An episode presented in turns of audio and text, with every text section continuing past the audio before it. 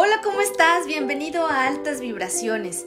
Te invito a que esta semana la dediques a reflexionar sobre los propósitos con los que iniciaste este año.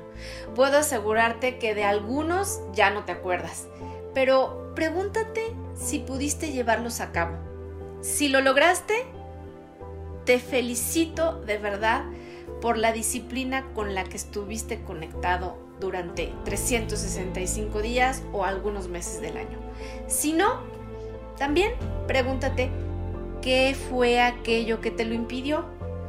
Obviamente, la respuesta de algunos de ustedes seguramente es pues que no fue un agente externo, sino tú mismo pusiste las barreras o dejaste que otras cosas se ocuparan de tu tiempo, ¿no? A lo mejor cosas que tienen una justificación y que, bueno, de alguna manera te impidieron que pudieras conectarte con eso. Razón por la cual, pues dejaste a un lado algo que en algún momento era prioritario o considerabas que tenía que ser atendido. Y después eso, pues se quedó como un pendiente, entre comillas, que obviamente no logró llevarse a término, ni siquiera a cabo. Entonces, pues esto resulta que puede ser así como un pequeño foco rojo que se quede prendido ahí y que del cual te acuerdas en algún momento, pero luego vuelves a dejar que ese foco rojo siga ahí parpadeando, ¿no? Si te preguntas cómo se llama eso de dejar las cosas así para después, pues la palabra correcta es procrastinar, una palabra que estamos escuchando desde hace varios años. Sin embargo, que tiene no varios años, tiene miles de años utilizándose porque es justamente eh, de eso de lo que quiero hablarte el día de hoy. La palabra procrastinación significa postergar y si bien es cierto, es postergar voluntariamente. No es precisamente que alguien llegó y te impidió que realizaras una tarea, no. Eso lo hace cada uno de manera voluntaria porque, pues bueno, ese no era el momento, según lo que uno va diciendo, ¿no? Así que vamos a ver si es cierto, porque para los griegos el procrastinar era hacer algo en contra de nuestro mejor juicio. ¿Y eso qué significa? Bueno, pues que tú sabes perfectamente lo que tienes que hacer en el presente, pero lo dejas para otro momento y pregunto, ¿cuál será ese momento? Pues es cierto que en muchas ocasiones puedes decir que es para mañana, pero en realidad pueden pasar no solo meses, sino años en los que una persona logre llevar a cabo esa acción, ¿no? Entonces, ¿esto qué quiere decir? Pues simplemente que una cosa que sucede de la mano con la procrastinación es cuando sabes que debes llevar a cabo una acción, pero resulta que la pospones em, porque tienes ganas de eh, hacer algo más importante o porque no tienes ganas de hacerla. Pero bueno, la respuesta más corta y la respuesta más rápida, pero también que es muy cierta, es que la dejas ahí por simple fiaca o lo que llamamos flojera, ¿no? O pereza. Pero internamente, para no sentirte tan mal o culpable por no haber hecho eso, pues realizas una tarea más sencilla, ¿no? O una tarea más simple. Es como darte tú mismo una palmadita en la espalda diciéndote, está perfecto, no te preocupes. Entonces, vamos a ver, si sabes que tienes que lavar ropa, tienes toneladas de ropa, no sé, tres semanas de ropa que te están esperando ahí. Entonces, pues no quieres hacerlo, porque es un poco pesado, porque a lo mejor, eh, no sé, no es el momento, no tienes suficiente jabón. ¿Qué haces? Pues en lugar de lavar la ropa, doblas tres prendas que están esparcidas por la casa, arreglas un cajón, tal vez eh, lavas algunos trastes y eso último puede hacerte sentir una recompensa o una sensación gratificante así como hice algo, o sea, avancé muchísimo, doblé, lavé, etc. No obstante, que en nada te va a ayudar a lograr lo que en realidad tienes que hacer. O bien, por ejemplo, en tu trabajo, tu jefe te puede pedir hacer un informe, algo laborioso, y que consideras también muy tedioso y aburrido. Entonces, haces otra cosa que consideras te ayudará a aventajar un poco, un pelín, cosa que tú sabes que no es cierto, porque para lo que te han pedido necesitas leer, necesitas hacer un resumen, tablas, números, evaluaciones, etcétera. Y obviamente, pues tú sabes que esa pequeña tarea que hiciste no te va a ayudar en lo mínimo a poder hacer la entrega de lo que te están pidiendo. Algo que también sucede constantemente en personas de todas las edades, no tiene que ver que vayan en la primaria o en, un, en una universidad, que alguien tenga un examen. Y obviamente este examen pues lleve no uno, sino varios temas para su desarrollo, cosa que le va a llevar a una persona una semana, dos, tres, prepararse. Pero bueno, esa persona dice, ay, esto está tan largo de estudiar que lo primero que voy a hacer es empezar, no sé, a, revisar mis apuntes, a tener organizado mi cuarto para que en el momento que yo quiera estudiar en ese lugar que es tan cómodo para mí, todo esté perfectamente ordenado, arreglado.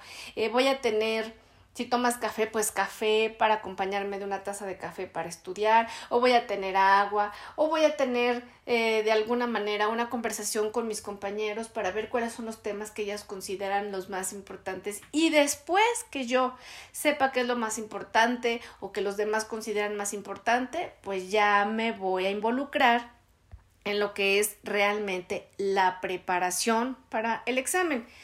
Esto, la verdad es que puedo decirte que hay personas que lo llegan a procrastinar hasta dos semanas. ¿Y qué pasa? Pues dos días, si bien les va, o un día antes del examen, están haciendo acordeones larguísimos con los que obviamente tienen que estudiar, no se van a aprender todo, les dan las 3 y 4 de la mañana, llegan desvelados al examen y obviamente ¿qué pasa? Terribles resultados porque dejaron a último momento lo que tenían que hacer hace meses y que les fue informado con toda antelación. Razón por la cual, pues una persona no se puede dar el lujo de procrastinar algo que es tan importante, sobre todo si tiene que ver con su desarrollo académico. Pero bueno, hay algo que todavía es mucho más complicado y es cuando una persona sabe que tiene que hacer una visita médica y, eh, no sé, y en lugar de ello se automedica y con una pastilla pues se quita el dolor que tiene en el estómago y a lo mejor es un problema de gastritis muy severo, pero bueno, en ese caso cree que sintiéndose bien por unos días va a evitar ir a resolver este problema con un especialista, pero en realidad esa es la primera parte del problema porque después de una automedicación los síntomas se pueden acentuar y va a resultar más caro y más grave el remedio que la enfermedad, como se dice por ahí. Ahora bien, es muy importante que sepas que la procrastinación va de la mano total y absolutamente de algo que se llama pereza y falta de voluntad. Y por esta razón te voy a hacer aquí la pregunta, ¿sí? ¿Por qué una persona procrastina sabiendo que es algo que tiene que hacer? O sea, es mandatorio que esa actividad la realice. Bueno, pues simplemente la respuesta es que cuando un ser humano tiene que llevar a cabo algo que le resulta irritante y fastidioso en su interior, pues ocurre una guerra en su mente y empieza a hacerse preguntas. ¿Por qué tengo que hacerlo? ¿Quién dijo que esto es algo que yo debo de hacer obligadamente? Es algo tan tedioso que no me va a llevar a nada, es un procedimiento del cual yo no voy a sacar ningún beneficio. Entonces la persona empieza a pelear, hay una guerra. En este sentido, el sistema límbico, que es donde está el centro del placer, y la corteza prefrontal, que es donde se lleva a cabo el organigrama o agenda personal, pues deciden controlar la situación y ellos, entre los dos, se van a disponer a tener un combate para ver quién gana. ¿Esto qué quiere decir?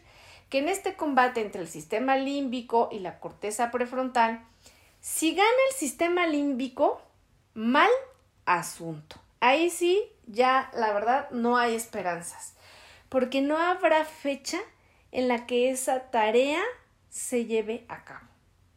Además, el sistema límbico lo que hace es que sustituye con una acción que le resulta placentera lo que en realidad tiene que hacer. Es esto justamente que comentábamos. Si una persona tiene que estudiar para un examen, el sistema límbico decide que pues no va a leer, no sé, esas 30 eh, páginas, pero va a empezar a poner en orden todas y cada una de, las tareas, va a empezar a hacer que la recámara esté limpia para que la persona pueda estudiar ahí, pero no, no va a ser absolutamente nada que tenga que ver con lo que es la tarea en esencia. Y si resulta ganadora la corteza prefrontal, pues ¿qué va a pasar? Que así, en breve quedará resuelto el tema. Ahora bien, es muy importante que sepas que existen varias causas de la procrastinación. Eh, la primera que a mí me parece que es, yo creo que de las más eh, recurrentes en muchas personas, es que tienen miedo a no poder realizar una tarea compleja. Y eso hace que se detengan y que, pues bueno, hagan algo totalmente distinto a lo que en realidad tienen que hacer. La otra causa es miedo a no poder finalizar una tarea, sea compleja o sea fácil. Es decir, la primera causa es el miedo a no poder realizarlas y la segunda es el miedo a no poder finalizarla. Entonces, si te das cuenta, estas dos causas tienen que ver con la realización y la finalización de una tarea. En sí es como el hecho de, por ejemplo, la, primera persona, la que tiene miedo a no poder realizarla, pues de entrada ya empezó a poner pretextos y conflictos. El segundo sí la hace, pero resulta que se tarda años en poder llevarla hasta término. Entonces, pues bueno, ni es buena la primera ni la segunda. ninguna de las dos es buena, pero la primera en sí lo que tiene es que la persona no empieza jamás. Y la segunda, la persona empieza, pero tarda años en poder llegar al final. ¿Y qué pasa? Pues hay una tercera causa y es la pereza. Esta acompañada de la primera o de la segunda causa, sinceramente, puede hacer imposible que una persona realmente se disponga a empezar un proyecto, cualquiera que éste sea. Entonces, pues la procrastinación te vuelve improductivo. Entonces, por esta razón necesitas algunos tips para salir de esta conducta. Y la primera de las cosas que te va a ayudar es ser consciente que dejas todo para después. Sé que hay personas a las que no les gusta aceptar este hecho, pero en el momento que tú sabes que esto está siendo un problema que te está llevando a perder oportunidades, lo que tú puedes hacer pues es tener la responsabilidad y hacerte cargo de lo que en realidad estás haciendo. Es decir, ser consciente de lo que tú creas en tu día a día y una vez de que eres consciente, lo aceptas y te tomas muy en serio esta situación por la cual tú necesitas poner en marcha un plan que te va a ayudar a salir de ese paréntesis en el que vives constantemente. Otra de las eh, acciones que puedes llevar a cabo es planificar tus actividades. Y estas tareas las puedes anotar y las puedes verdaderamente ir enumerando del 1 al número que tú consideres con mucha anticipación. De esta manera te volverás una persona más ordenada, pero también más consciente. Y de veras, aun cuando tú consideres que el tener algo anotado y dejarlo en tu pizarrón o en la puerta del refrigerador para que seas consciente cada que la abras, que ahí tienes un pendiente, pues bueno, esto te va a llevar a que justamente tú puedas estar todo el tiempo monitoreando lo que haces y lo que no haces, ir palomeando tus necesidades, pero sobre todo irlo haciendo de tal manera que esto te genere menos ocupaciones de las que, bueno, ya tienes pero que no llevas a cabo. Ahora bien, también hay una matriz que se llama la matriz de Eisenhower y esta es muy fácil, la verdad la utilizan en empresas, la utilizan en muchos lugares donde tienen no una, sino más de 10 o 20 tareas al día y entonces ellos lo que hacen es priorizar de lo más urgente a lo menos. Y esto realmente es lo que te va a permitir que te des cuenta si lo que tú considerabas urgente a lo mejor es algo que ni siquiera tienes que hacer tú, pero lo que sí es prioritario que tú hagas, que requiere de tu presencia, que requiere de tu energía y sobre todo de la resolución que tú le vas a dar a ello y te puedo asegurar que te va a empezar a funcionar todo y te va a fluir. Bueno, creo que esto es algo que en esencia a muchas personas les impide poder casarse con sus proyectos, con sus anhelos, porque todo se queda en el aire y eso es algo que energéticamente desgasta mucho no solo a la parte física, sino a la parte mental. Por esta razón quiero decirte que la procrastinación es un sabotaje diario a tu productividad y también a la de otras personas, porque muchas veces trabajas en equipo, pero tú eres la persona que no entregó, que no hizo, que no cumplió, que no llegó a tiempo. Entonces, impides la productividad y desarrollo de un grupo.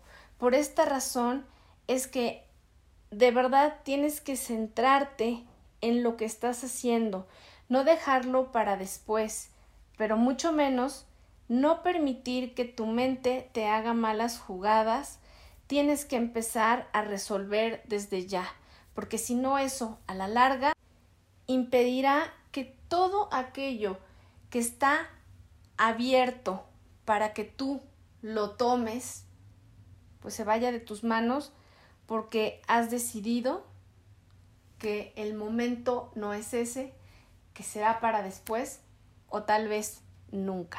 Recuerda que hay cosas que vale la pena dejarlas para después porque tienen que madurar, pero hay cosas que son prioritarias, hay que hacerlas ya y esas no esperan. Así que deseando que esta información sea de utilidad para ti, me despido deseándote una excelente semana, mandándote altísimas vibraciones donde quiera que te encuentres y sobre todo que tengas un bendecido día. Hasta la próxima semana.